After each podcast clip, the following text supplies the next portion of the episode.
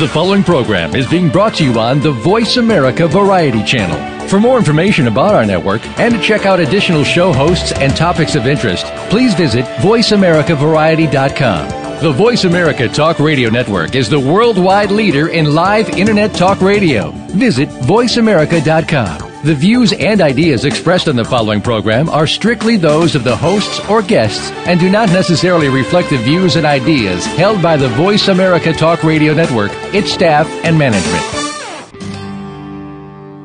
Good night. Welcome to the Kathryn Zox Show. This informative and entertaining show will start your mornings off on the right foot. Here's your host, Kathryn Zox, your social worker with the microphone. To the ghosts out in the hall. Welcome to the Kathryn Zox Show. I'm Kathryn Zox, your social worker with the microphone, and you're listening to the Kathryn Zox Show on Voice America Variety.com and World Talk Radio. Joining me this morning are Reid Wilson and Lynn Lyons. Reid is already here. He's the early bird, and Lynn will probably be joining us later. But they're both, they co-authored a book, Anxious Kids, Anxious Parents. Seven Ways to Stop the Worry Cycle and Raise Courageous, Independent Children, which is something we have to assume that most of us want to do. Reid is a PhD. In clin- he's a clinical associate professor of psychiatry at the University of North Carolina School of Medicine. He's author of Don't Panic, Taking Control of Anxiety Attacks, and has uh, co-authored the book Stop Obsessing, How to Overcome Your Obsessions and Compulsions. So he is obviously an expert in the field of anxiety and uh, compulsions and obsessions. Welcome to the show. Nice to have you on this morning, Reid. Oh, well, thanks for having us. Well, as I understand it, um, and you both co-authored this book, you and, and uh, Lynn Lyons, and she's a social worker. When she gets on, I'll introduce her. But um, one in every five kids suffers from a diagnosable anxiety d- disorder. I mean, that's a pretty high statistic. Kind of oh, startling. It, yeah. It is very high. We, we don't think it's on the increase necessarily, but boy, the other interesting statistic is 65% of kids with an anxiety disorder have a parent in the house who's also diagnosable. So, so we've really got a, a set of problems within a family system that is relatively startling to us when we see what the numbers are. Anxious parents, anxious kids. Is that what you're saying? Exactly. Yeah. And you know, we're not. It's not. We, there, there's no anxiety gene that we found, but it's clear from the research that it does travel in families. So there's there's a tendency to be anxious and apprehensive. We have uh, temperament issues, little infants that are easily startled and don't go with uh, strangers easily and so forth. So we've got some tendencies that are coming in, and then we've got modeling from parents that can also increase these troubles. Well, the problem then seems overwhelming. If you have these anxious parents, how are you going to have anxious parents help anxious children who they've, in some sense, created within their own family? Oh, well, that's exactly what we think too, and that's why you know the initial thing we did is we wrote a book for kids, and and and we just give that away on the internet because I, we don't believe that you can take an anxious parent, teach him or her the skills, and have them be able to directly pass it down to the kids. So we've got a you know a free ebook that the kids can read, and it's a narrative, and it's written by a little fourteen year old girl as as a voice who's who's overcome it. So so no exercises in it, no forms or anything, just stories about how you get better. And so we're we're hoping that that one two punch because we know in the research when people come in for therapy, if it's a child without a parent who's anxious, we can just work with the kid and they're 80% of them will get better. If they've got an anxious parent and we just work with the child, under 40% of them get better. We have to bring the parents in and teach them skills as well. Then the kids are just as likely to get better as the other kids. So, so we know we've got our work cut out for us. That's absolutely true. And we're trying to hit both fronts, both the parents and the kids. Well, if you're doing it online with the ebook for the kids, that's great because uh, that's where they have access to it any time, right? But we have, they have to be able to identify. I think don't we have to? I, and we have. I think we should do this on the show too. Identify what is anxiety? What's the difference between anxiety, let's say, and you're just a little bit nervous about things and certain, you know, kids get nervous about taking tests or some get nervous about playing a sports, uh, but it's not, wouldn't be defined as anxiety. So I, I think we need to kind of figure out what is anxiety and what are anxiety enhancing patterns with kids and with their parents. Sure, and it's, and it's very pragmatic. If the child is backing away from activities, avoiding, having difficulty falling asleep because they're anxious, not wanting to go to school, f- feeling uh, reporting symptoms of anxiety and it begins to get in their way and what typically they do is step back to get relief then the parents are going to identify it and the kids are going to identify it as anxiety that needs to be addressed. So that that's the simplest pragmatic way to be thinking about it. Every as you as you say everybody gets anxious when they do all kinds of things, but when the kid starts running up in their head around the worries and those worries start taking over, that's when we're going to notice. The crazy thing is the the treatments that we know work the best are illogical. They don't make sense to people. And that's why people have to get some understanding here. When you get afraid of something, your tendency is to back up. When you become anxious, your tendency is to calm down. And both of those things are the wrong moves. All right. Well, we have Lynn here. Maybe she can explain to us why they're the wrong moves. Uh, Lynn Lyons, she is a licensed uh, social worker clinical social worker and a psychotherapist in private practice, and she specializes in the treatment of anxiety, disorders in adults and children, and has worked obviously closely with Reid and uh, and and co-authored this book. Uh, now, we're welcome to the show, Lynn. Good morning. Good morning. I, I don't know if you were able to hear Reid's last I, comment. I just I just heard about the last two sentences. Well, I was just saying that the the crazy thing is that the interventions that we know work best are illogical. Right. You know, our our instinct is to step away from things that we're afraid of, and our instinct is to try to calm down when we're anxious. And those two things perpetuate the problems. Right. And that's what happens with parents and with teachers and even with a lot of other helping professionals is that they're trying to sort of step in and make the child feel more comfortable and make the child feel okay about things. And so what we're asking the parents and the schools to do is really pretty counterintuitive. We're wanting to support the child moving toward uncertainty and toward discomfort. And that's a new concept for a lot of people over and over and over again. When I talk about it in this way and when Reid talks about it in this way, people, their, their eyebrows go up. What, what do you mean? We're, we're not supposed to provide information. We're not supposed to make them comfortable.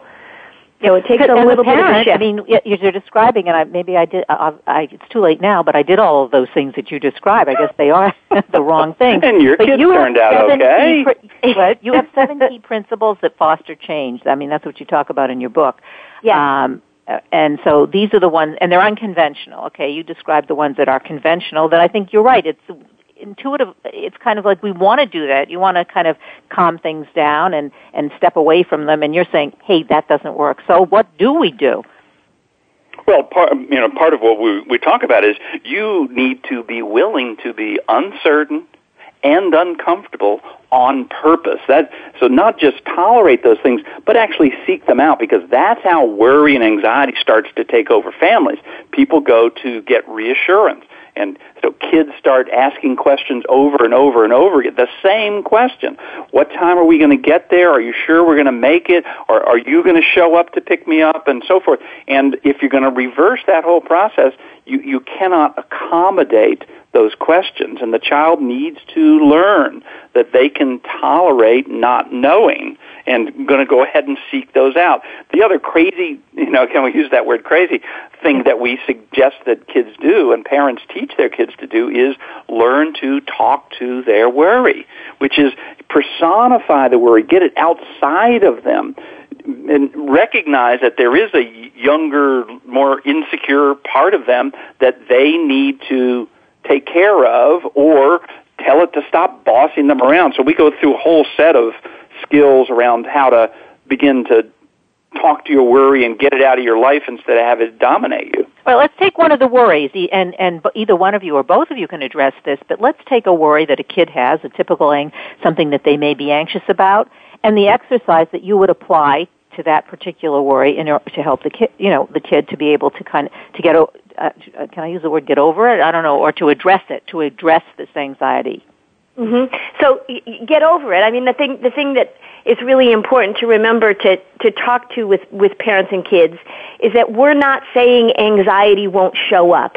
Anxiety is a natural state. It happens on a regular basis. Anytime you're facing a challenge, stepping into something new, there are plenty of things in life that are going to make us feel uncomfortable. So the goal isn't to eliminate the anxiety, it's to expect it to show up, and then as Reid was just saying, to be even more provocative and say, well, let's see if we can get it to show up. But let's so an, an example. example. And, I, it, you know, before you go on, because I think we have people who are listening who are not clinicians or are not professionals, yep. and they're going to say, okay, so what are you talking about? My kid, every time he has to take a test, a math test, gets so anxious. Mm-hmm. and at home and gets anxious in the classroom and he he or she can't seem to be able to to handle that what do you do what would you, either yeah so, so the first step is to normalize it. Of course, anxiety is going to show up when you're taking a test because it's important to you and you want to do well. So we're just going to expect that anxiety to show up. But rather than be surprised by it, rather than be shocked that anxiety has showed up the morning of a math test, we're going to say, oh, so here's anxiety again, and then have a way to talk back to it. Well, hello, anxiety. Yep, I mean, here, you're, you're doing your job well, aren't you? You're showing up on the morning of a math test, and this is what you say. You say, you can't handle it, this is going to be too hard, what if you make a mistake? And we really want to make anxiety predictable and even boring. And so the next step might be for a kid who's going into a math test is to have them say, all right, so let's see, let's see how many different things your anxiety is going to throw at you when you're getting ready to take a math test. Let's just, you know, so you're going to take your math test. You're going to feel uncomfortable. So let's predict what the anxiety is going to say. And let's predict even what your body is going to do. And then you're going to go in and you're going to take the math test and you're going to notice what it is that your anxiety is doing to you and you're going to be able to react to it in a different way. So it's not that we're trying to eliminate anxiety, and that's it's it's the fight against the anxiety that makes it stronger. We're just going to accept it. We're going to let it be there, and we're going to move into it. So the one thing we don't want to do is we don't want to say to a kid, "Well, then you don't have to take the math test," or we'll set up something special so that you can take the math test and have as as much time as you want to take the math test, and we'll help you work through the problems. We want to say you're going to take the math test. You're going to feel anxious. You're going to separate yourself from the anxiety a little bit, and then we're going to see what happens. So it's about stepping toward it rather than stepping back from it. And this is counter to what we've been doing all all along. You know, we accommodate kids uh, you know, if you're having a panic attack, you can go to the vice principal's office until you feel better, and then you can come back in the classroom. If you're having trouble falling asleep in in your bedroom by yourself, I'll lay down beside you in the bed until you're asleep, and I won't leave until you're absolutely asleep. We're we're accommodating the worry and anxiety, which builds it and reinforces it, and that's keeping the kids from developing skills of of managing the distress instead of getting rid of it. Don't you think, Reid and Lynn, that this is something of a generational thing? I mean, I'm thinking about my generation, and I guess I was sort of kidding in a way because I think I did some of what you're talking about with my own kids. You know, you ha- uh, uh, you have to make it real, as you and I think Lynn, you described it. Make the anxiety real, as you say. Talk about it and expectations. That's what came to mind when you were describing, well, when you actually get in the classroom and you're sitting there and you're scared, you may have a stomach ache, you may have a mm-hmm. headache, you may, you know, this is what's going to happen. And then it becomes less mysterious and less mm-hmm. scary. Right. Yeah. Yeah, I mean when when kid when kids come in to see me and you know they're 8 or 9 or even 6 or 7 or 13 or 14, I do a lot of um information about how anxiety works. I mean, I think that one of the things that Reid and I say over and over again when we are in front of professionals, in front of parents, and certainly in the book, is that anxiety is not that mysterious. It looks big and dramatic. It, it can really put on quite a show, but it's really rather redundant. And generationally, I think, you know, so this is my generation. I've got, I've got two kids that are still in school, still raising these two, two boys. How old are they? They are 13 and 15. Okay. So middle so, school freshman, yeah. Yeah, one is a sophomore and one is in, in eighth grade. But the idea that, that I have to make sure that all of their homework is done or walk them to the bus stop or drive them to school in the morning and, and my kids don't have cell phones for the very purpose of I don't want them to feel as if they have to check in with me every hour or every 15 minutes. Um, I want them to know that they're out in the world and that they've developed skills and that if something happens, they have the resources to handle it. And I think our generation, and I think technology makes it so much easier for parents to really make sure that they know exactly what and where their child is at all times, which is just a breeding ground for anxiety if you have that propensity. I agree with that, but I think that we can even step back. I'm not so sure that it's just because we have communication and cell phones and the internet, I, I think it goes it starts in the very beginning I've noticed. Mm-hmm. I mean, from putting and I've mentioned this on the show to other I guess child psychologists or social workers, but I mean, I see young parents who have put uh uh, plastic or rubber around their coffee table so that the kid can't bang his head on the coffee table or every single plug has to mm-hmm. be covered up so that you can't you don't teach your children well. You can't put your finger in the plug. And uh, it's you know so they're always there's this protective um helicopter parenting thing that begins at age from the moment of birth i think. Right well, there's a whole catalog of baby safety devices. I don't know if you've seen it, but it's really rather remarkable. And it, and it, we joke about having kids wear helmets when they're learning to walk, but you can buy one. Um, parents carrying around baby monitors when their child is napping so that they can hear every breath. So it really, it really does start very early. But yeah. here's the opportunity. I think you know, parent. You know, when I was young, I could sit in my dad's lap while he's driving the car, and we didn't have seatbelts. And certainly, that's not the way it is now. But both, but fathers and mothers now are attending more to their children. So if we can help them understand the best way to communicate with them about these issues, then they're ready made to start following up on those things and, and instilling them in their, their children. As you were saying, Kathryn, we, we start early enough, then we can get it going. I've got a little granddaughter, my first grandchild now, and who's eight months old. And boy, didn't she grab my glasses the other week when I was visiting her, and her parents came right up and was saying, no, we're taking her hand, using the word no. I would never have thought to start training the eight month old not to grab someone's glasses. So, so I think the young parents today are ready for this information. Just it's just not out there. Yeah, and, and, I, and I, yeah, go ahead. I, I think too that the skills that Reid and I are talking about in the book, they're, we're talking about anxiety, but these are really good preventative skills. You know, untreated anxiety in kids is a real fast road to depression later on in life. We know that anxiety precedes depression.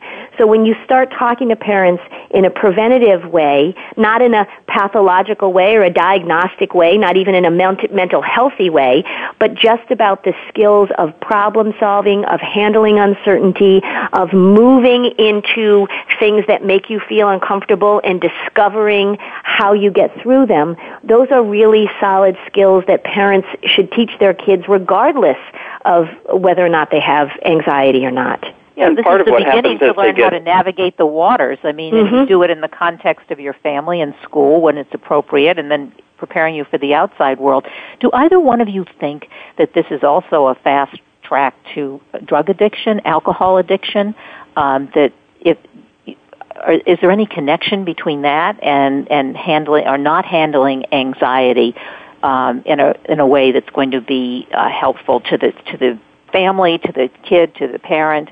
Um, or, well, or is there no very, very interesting research that yeah. came out just last year was, and I was just about to say this about uh, helping develop an autonomous child, is that kids who are allowed in their families to argue with their parents, to present their side of it and be listened to and responded to by their parents are significantly better able to resist drug and sex activities encouragement to with their peers. So, you know, when we when we have the old school parent who says my kids must learn to obey me, then they they're trained to obey someone, and as they grow up, they're going to start obeying somebody else after the parents. So we really, you know, once we get into adolescence and, and, and pre-adolescence, we want these children to have an opportunity to be expressing themselves, pushing back from parents, and so forth because we'd rather do it now and have them feel respected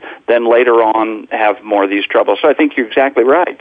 How do you, getting back to something that we alluded to, but anxious parents, because, I mean, before you came in, Lynn, uh, Reid was talking about the fact, you know, if you have parents that aren't anxious but the child is anxious, it's much easier to deal with an anxious child. But mm-hmm. if you mm-hmm. have a combination of the 2 mm-hmm. how do you work with these anxious parents? Because it would seem to me they'd be very resistant to this kind of un, these unconventional exercises and techniques for change. Well, I, I actually find that they're not all that resistant. I think that if you're anxious yourself, and you've got an anxious child, people usually arrive in my office really exhausted. And when I start explaining to this, and when when you know I was in front of 200 parents last night who came because they're anxious and or their child is anxious, and when I lay this out, people are so grateful for this information. They have been trying to do it their way, and when we describe these skills and when we talk to uh, parents and kids very concretely about what makes anxiety bigger and what makes anxiety weaker, they get it. So I don't of course, every once in a while, there's a, a, a parent or a child who says, "Oh, I'm not going to step into that uncertainty. You're you're nuts. You want me to do what?" But most of the time, they're very receptive to this information. They're looking for something that makes sense. And when you when you explain this simply and concretely, it really makes sense. It sounds crazy at first, but not for long. How does how are the schools reacting, the teachers, and does there have to be any kind of a connection when you're doing? I'm calling it a program or a way mm-hmm. of, of of of what would you, a a method, I guess, yeah. of working with anxiety in kids and their families. Do you need like a coordination kind of thing with the teachers and the, yes. the families? Yes. So um, I work a lot with with schools. Um, schools are doing the best they can. They've got teachers have a lot that they have to handle in the classroom. But I would say that almost across the board, if I go into a school that's dealing with an anxious child, they are accommodating and providing comfort and reassurance. Um, and parents and teachers together really need to be speaking the same language. So you want to get in and start as soon as you can setting up a program where there is a plan. If the child is going to leave the classroom and go to the school nurse or go to the guidance counselor, if when they get there, there is, they're going to start working the skills. They're going to start being cued to talk back to anxiety and to start handling things on their own in the classroom as quickly as possible. So schools schools almost uh, uh, entirely across the board will set up plans that accommodate the anxiety. Yeah, so they need a lot of help and training. Which so as soon as they leave the classroom, the the work begins to get them back into yes, the classroom right, as quickly right. as possible without right. having to remove the distress. Right. What has been the reaction of the uh, medical community, and I, I guess I really mean pediatricians, for example, because they too may be a part of it, depending on you know how anxious the child is. Well, I well, think uh, you know many of the uh, uh, as for all mental health problems, they end up with a pediatrician first before they get their referral out. And we've got some issues around you know gatekeepers like pediatricians are are wanting to quickly help someone, and there is a, a, a trend around writing medication prescriptions to assist a child in calming down. So we're we are also trying to work on the medical community too. They need to know what options there are out there. So we've got to be training the mental health professionals on yeah. how to do some of this stuff and also then training the gatekeepers to say here are the resource here are the people to turn to to let these child this child learn those skills as opposed to having to place them on uh, medication. Pediatricians are no different than physicians who have chronic pain patients. They don't want to keep seeing these kids over and over again. They feel helpless like the parents do. So they also are absorbing this information when we can pass it on to them. Well, do you think there's an overdiagnosis or of, for instance, childhood uh, mental health issues like, you know, ADD and OCD, and that if they adopted your plan or your program, you wouldn't see so much of that diagnosing and then over medication with pediatricians, for example. Well, uh, Lynn may have an answer too, but you know, one as you bring up ADD, that you know there is some confusion around this. People, uh, kids are quickly diagnosed with attention deficit disorder, but when you think about a child who has anxiety or worries or obsessions, of course they're going to have trouble concentrating. Half their mind is having all these worries. So, so I think there can be a misdiagnosis. You know, you you want to diagnose someone with something that you know how to treat. And so there's a there's a sense of comfort in labeling somebody with attention deficit disorder because we have this medication that they can work with. But if we can scratch the surface and get a little better diagnostics going on, we can find out, well, wait a minute, the distractions that they're feeling is their apprehension and their anxiety.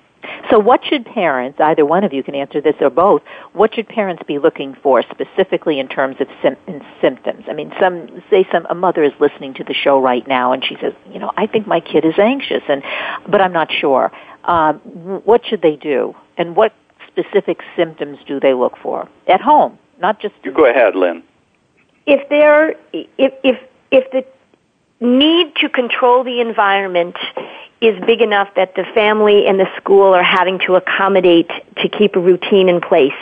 That's a warning sign. If a child is very rigid in the way things have to be or they fall apart, that's a warning sign. If a child starts asking repeated questions and needs a lot of reassurance about when are you going to pick me up, um, what what time are you going to be back, I, you can't leave and go um, out with your friends because you need to stay with me um, that's a warning sign. So if if a, a family, the, the thing that's interesting is that lots of times a family will be dealing with anxiety for a really long time, but they've all figured out how to calm the, the anxiety. So I, I look at anxiety as sort of a cult leader, C-U-L-T, and if, if everybody's in the cult and everybody's obeying anxiety's demands, you can have anxiety in the family and sort of go through the anxiety's demands and it's not all that disruptive. But what happens is when you try and go outside of anxiety's rule book, that's when things fall apart. So difficulty at bedtime is often a big warning sign. Um, the amount of time that a family feels like they are accommodating and the level of distress that occurs when a child's routine is broken or when anxiety's rules aren't followed, those are big warning signs as well. So if you feel like you constantly have to manage your child's demands around certainty and anxiety, and if you feel like you're constantly reassuring your child that things are going to be okay, same questions, is the house going to burn down, is this, is that, those are all warning signs that parents should pay attention to. And well, I would throw one more in there, which is perfectionism. Yes, and right. very often anxiety is disguised as perfectionism. I've got a, you know, I've got a 20 minute assignment for homework and it's taking me two and a half hours. Parents complain about that all the time. And that is driven by an obsessive need to be perfect. But, and I, this is one last comment because our next guest is here, but I mean, you have a very important book. I think sometimes perfectionism, is particularly in our culture, is can be rewarded by parents. Here they have the kid who's, you know, wants to have the perfect paper and get into the right school and is so obsessed mm-hmm. that maybe unbeknownst to the parents, I mean, it, you know, they don't necessarily mean to do that, but they kind of reward that behavior, um, which, as you're saying, is if it's exaggerated, it's not it's not it's not good for the child or the family. It's been great talking to you both today, and uh, a book that I think uh, could be picked up by the kids, the parents, and the grandparents, as you said, Reid. Um, anxious kids, anxious parents, seven ways to stop the worry cycle and raise courageous. I like that word courageous and independent children by Reid Wilson, PhD, and Lynn Lyons, LICSW. Thanks so much for, for being with us today. Thanks, Thank Kathryn. you. Great. We're going to take a short break, so I don't want anybody to go away. I'm Kathryn Zox, your social worker with the microphone, and you're listening to the Kathryn Zox Show on Voice America and World Talk Radio. Coming up next is Stephanie Meyer. She's our next guest, and she is going to be uh, talking about bullying under attack. True stories written by teen victims, bullies, and bystanders. We'll be back in a minute.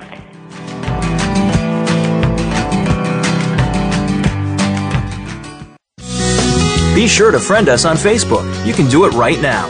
Visit facebook.com forward slash voice America or search for us at keyword voice America.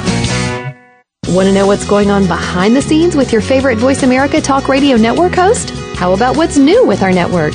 Make sure you check out the iRadio blog, a look at what's hot at Voice America and beyond. Visit www.iradioblog.com today. Get the inside scoop on every channel on our network, including breaking news, featured guests, blog posts from our hosts, and much more. Make sure you sign up for our newsletter for even more inside action. Visit iradioblog.com today and stay connected. Now there's a new destination for video content, voiceamerica.tv, just like our radio channels and so much more. Voice America Variety, Health and Wellness, Business, Sports, Green Talk, Power Up Motorsports, and Seventh Wave Network now have their own video channel components. Plus, check out exclusive programming, including movies, music, educational courses, science and history, current events, and short features. High definition, premier quality programs available 24 7. VoiceAmerica.tv. If you think you've seen online TV like this before, let us surprise you. The Internet's number one talk station. Number one talk station. VoiceAmerica.com.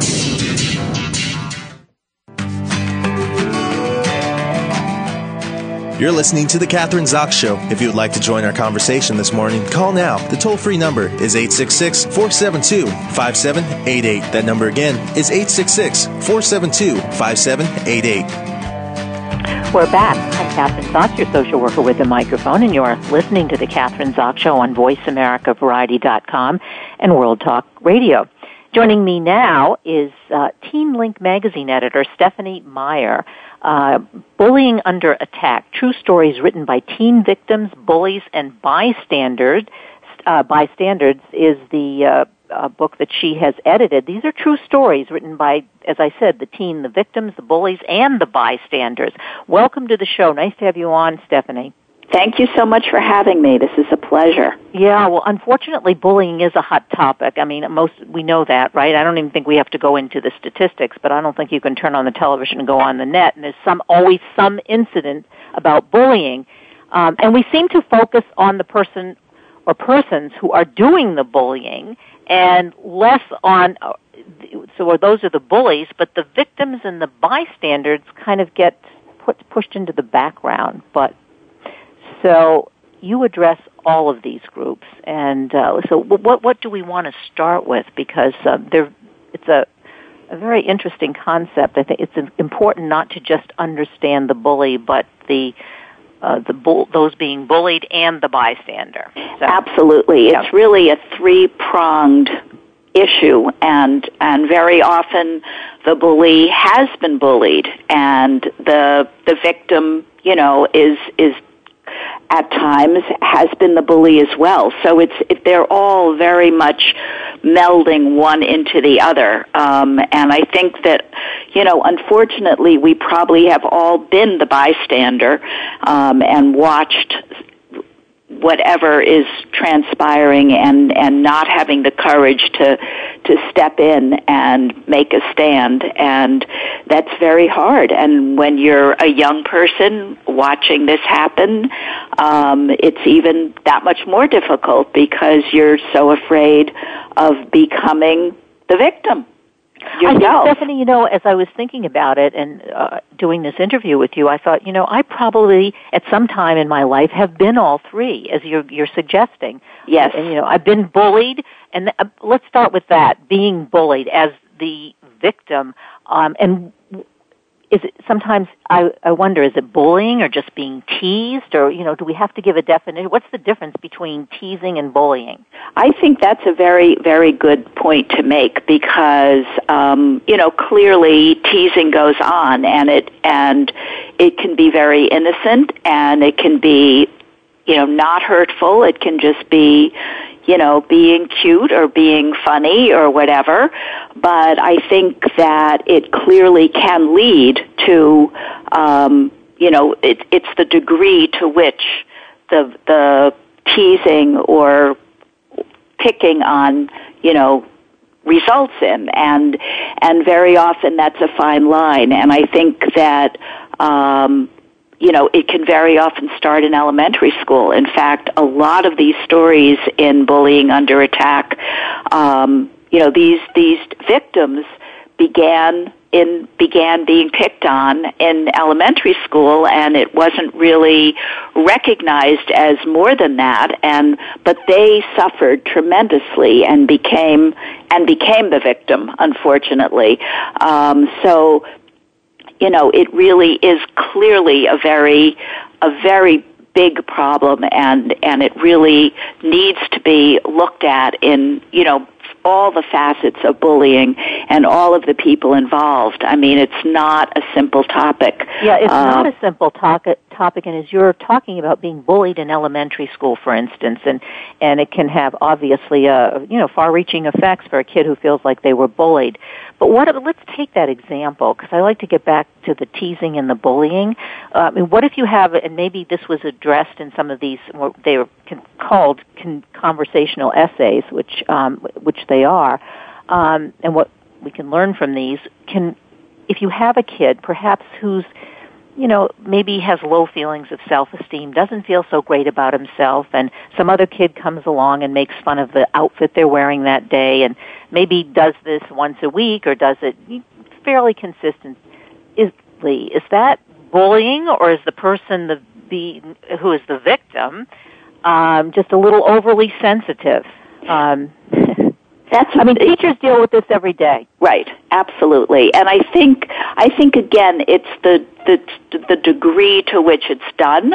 I think it's the frequency, and I think it's very often the the intent um, of the bully. Um, you know, if they're if they're being mean and they continue to be mean to one particular kid for no apparent reason, I think that's more than teasing you know, I think that that clearly, um, you know, is obviously a bigger problem. But I think you are also very right in saying that if that particular child who becomes the victim is vulnerable, that makes, you know, I think the bully recognizes that. It's, it's, you know, a little bit like, um, an animal and its prey. You know, they recognize the weakness, they might recognize the vulnerability, and so it becomes much more of a game for the bully, um, and it can it can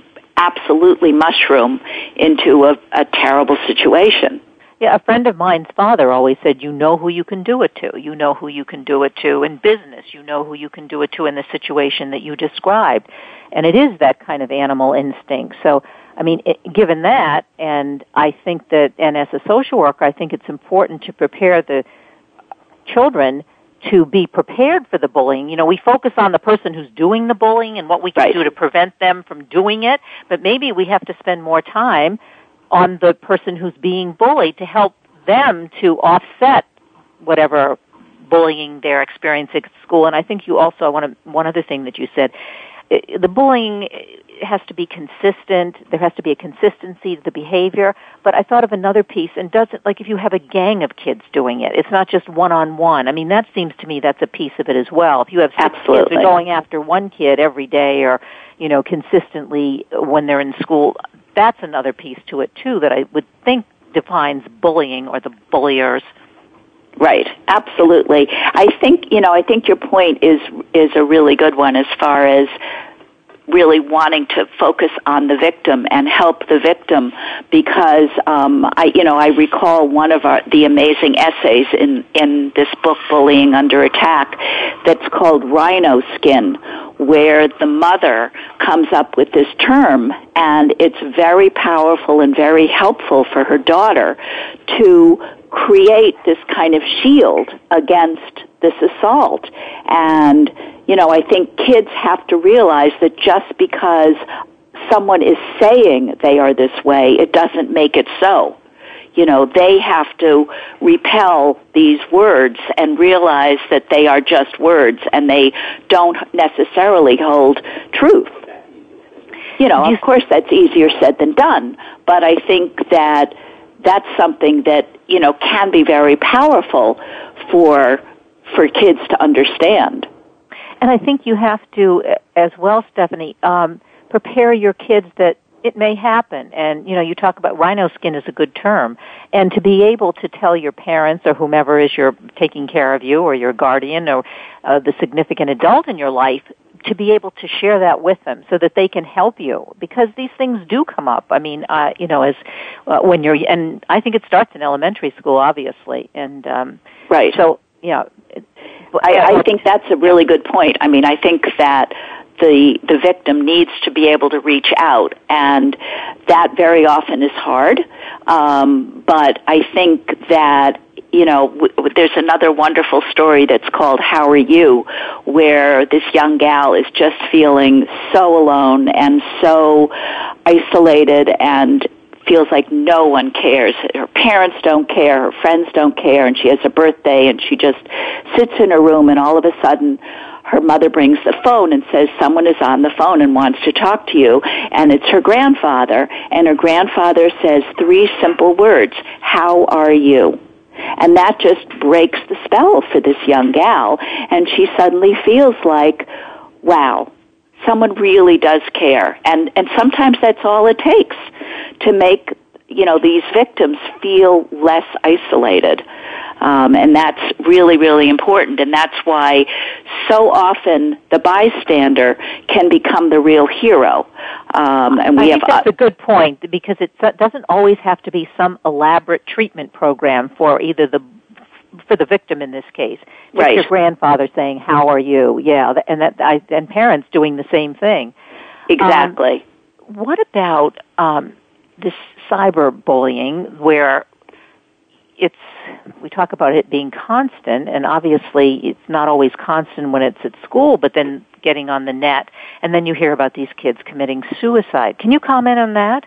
Yes that really that is the biggest difference between the bullying that maybe we as children experienced and now what young people are faced with um, because cyberbullying is so um, pervasive can be, and it's so difficult to control. Um, and and you definitely are hearing more and more about children who and young people who, as a result of cyberbullying, you know, do take extreme measures, um, which is absolutely you know tragic. Um, and I think that controlling cyberbullying is something that I don't think we have figured out what to do about it. And it, and I think that it's an enormous problem. I know that some states have passed laws trying to, you know, make this not an, you know curtail this and and control it but i think that again parents can be a, a very big force in helping their children um, realize again that just because someone is saying go kill yourself, that doesn't make it the right thing to do. And these young people who are committing suicide, I mean, I don't have to tell you as a social worker, but it's it is a much more complex um, situation. And although it may seem to be the bullying that is creating the the effect, um, it, it's very often much more complicated.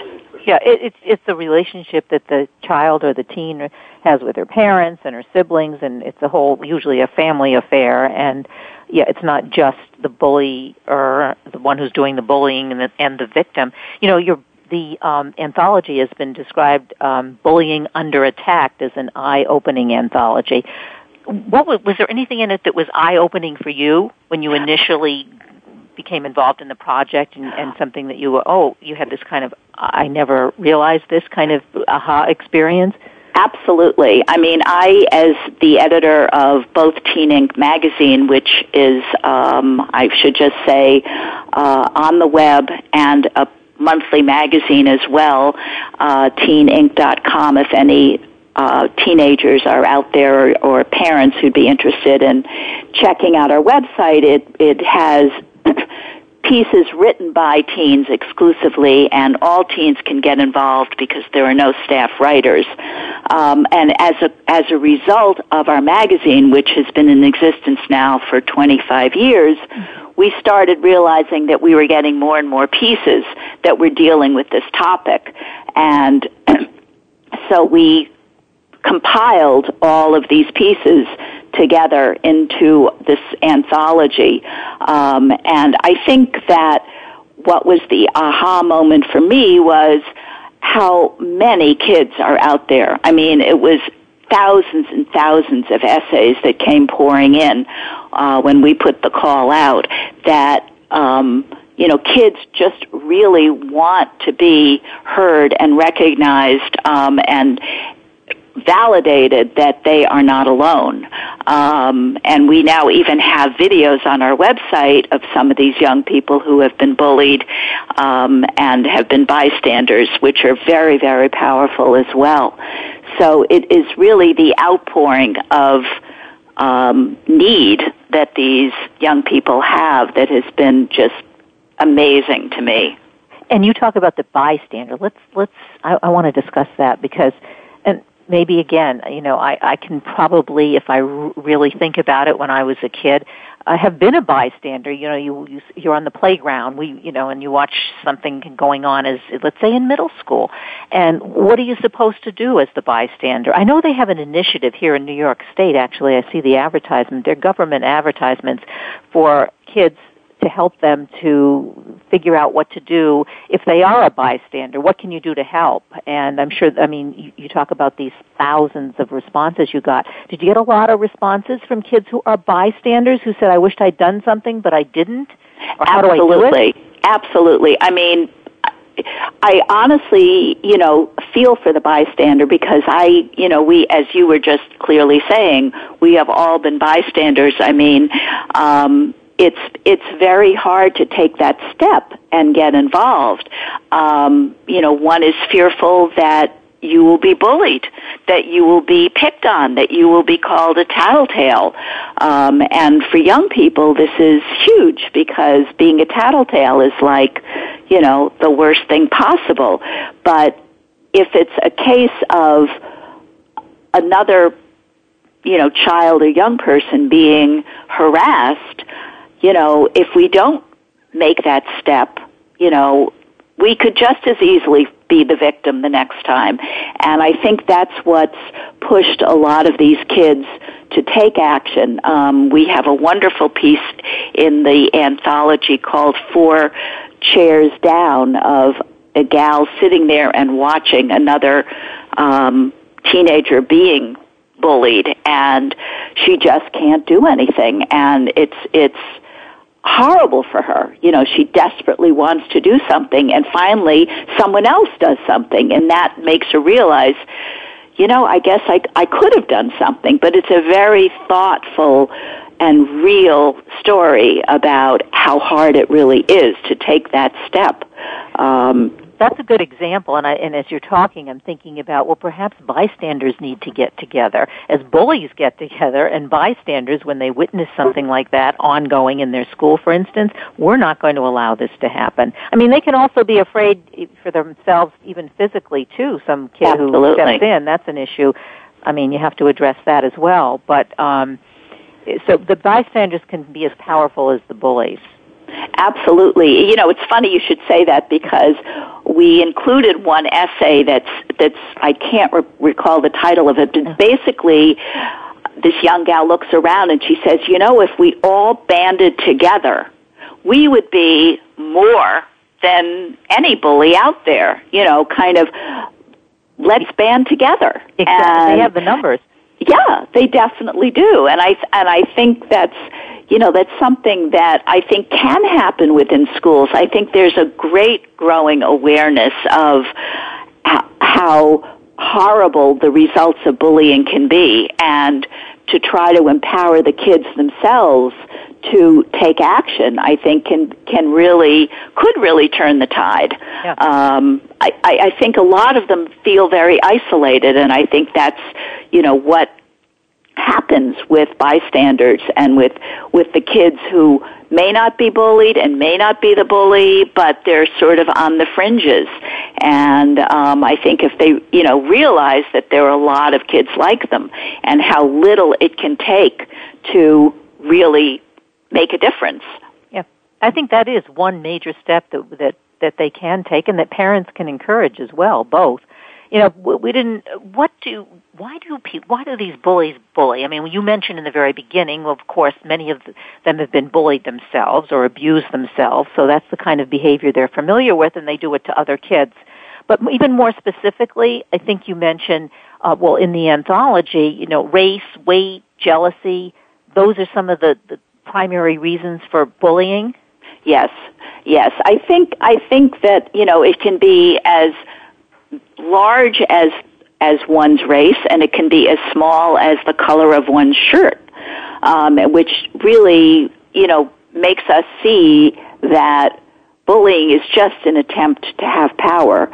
Um, and, you know, unfortunately, a lot of these bullies, you know, as you were saying, have been bullied, and I think it's also, you know, wanting so desperately to be accepted and they see it as a way very often in junior high you know their friends will like egg them on and they'll say oh okay well this is a way you know that i can i can be you know big person on campus. And it doesn't seem so terrible until you know that we have we have a number of pieces actually um by kids who were bullies and how horrible it was for them to to try to become not the bully because they are you know pigeonholed as the bully and to step back and become what they want to be is is very difficult. I think the other very interesting thing is as a former social worker that I that I did notice in one of the stories is that very often what they are bullying about is what they are really afraid of admitting. So if it, it could it be something as major as sexual preference, they may be bullying a, a kid and saying you're gay, you're gay, you're gay, and the bully really is gay as well, and and they're trying so desperately not to want to be that that they end up, you know, being horrible to someone who yeah, appears to have that inclination. Yeah, and that's been my experience in some of these kids who are bullying, and that's a good example. Sexual preference, bullying kids because they're gay, um, because they're afraid that they're gay or they are. Right. Um, one of the, I just, one of the things that I wanted to mention was also, you know, you talk about the bully um, wanting to feel powerful, and this is their way of doing it. Um, if you take them and a, a, former bullier and give them the power in terms of helping other bulliers to realize what they're doing, you know, kind of a peer support group or right. Um, that could work too. I mean, I don't know if that was part of the experience that or some of the um, reactions that you've gotten from some of the students. Have that have any of them done that? Are there any programs like that in the schools? That's that's an amazingly wonderful idea. Um, I, I, I personally don't know of that, but I, I think that would be, you know, that would be phenomenal um, mm-hmm. because it really, you know, could help these bullies realize that you know it's not such a great. I mean, sort of a, a real support group for recovering bullies. yeah, and it's another way to get other students or other kids to look up to you and to absolutely yeah and to be powerful in a positive way rather than a negative way right i'm glad you mentioned teenink.com because that sounds like a really um, a great website for these kids to, to link into um, so is that the only website that you would i mean that's the one that you, that's your website but um, right right. Yeah, definitely that's the one. Um, but as far as other support, um, we do in in our book "Bullying Under Attack" have a wonderful resource section at the back of the book, which does include other websites that um, deal directly with bullying and support situations that are out there, as well as movies and books. Um, we had a wonderful forward by um, Lee Hirsch, who was the director and writer of the Bully uh, movie, which I know is you know, a, across the nation has had a phenomenal impact um, to help recognize the situation and to and to really get some action going. Well, bullying um, under attack is definitely an important an important piece of work. This anthology. We have to say goodbye, but bullying under attack. And uh, Stephanie Meyer, she's one. She's the editor. We've been talking to her today, and her website or the website teenink.com. Stephanie, so great talking to you. Thank you so much for having me on. This was a Yeah. pleasure. It's great. You're doing great work for the kids and families and for all of us. Thank you. Um, I'm Kathryn Zox. We have to say goodbye. You've been listening to the Kathryn Zox Show on VoiceAmericaVariety.com and World Talk Radio. Hope you enjoyed yourself today. Have a great week, and we'll see you next Wednesday. We hope you have enjoyed today's episode of The Kathryn Zox Show. You can listen live every Thursday morning at 7 a.m. Pacific Time on the Voice America channel. Want to know more about Kathryn? Visit her website at www.kathrynzox.com. Be sure to join us next week for more interviews and great conversations with Kathryn Zox.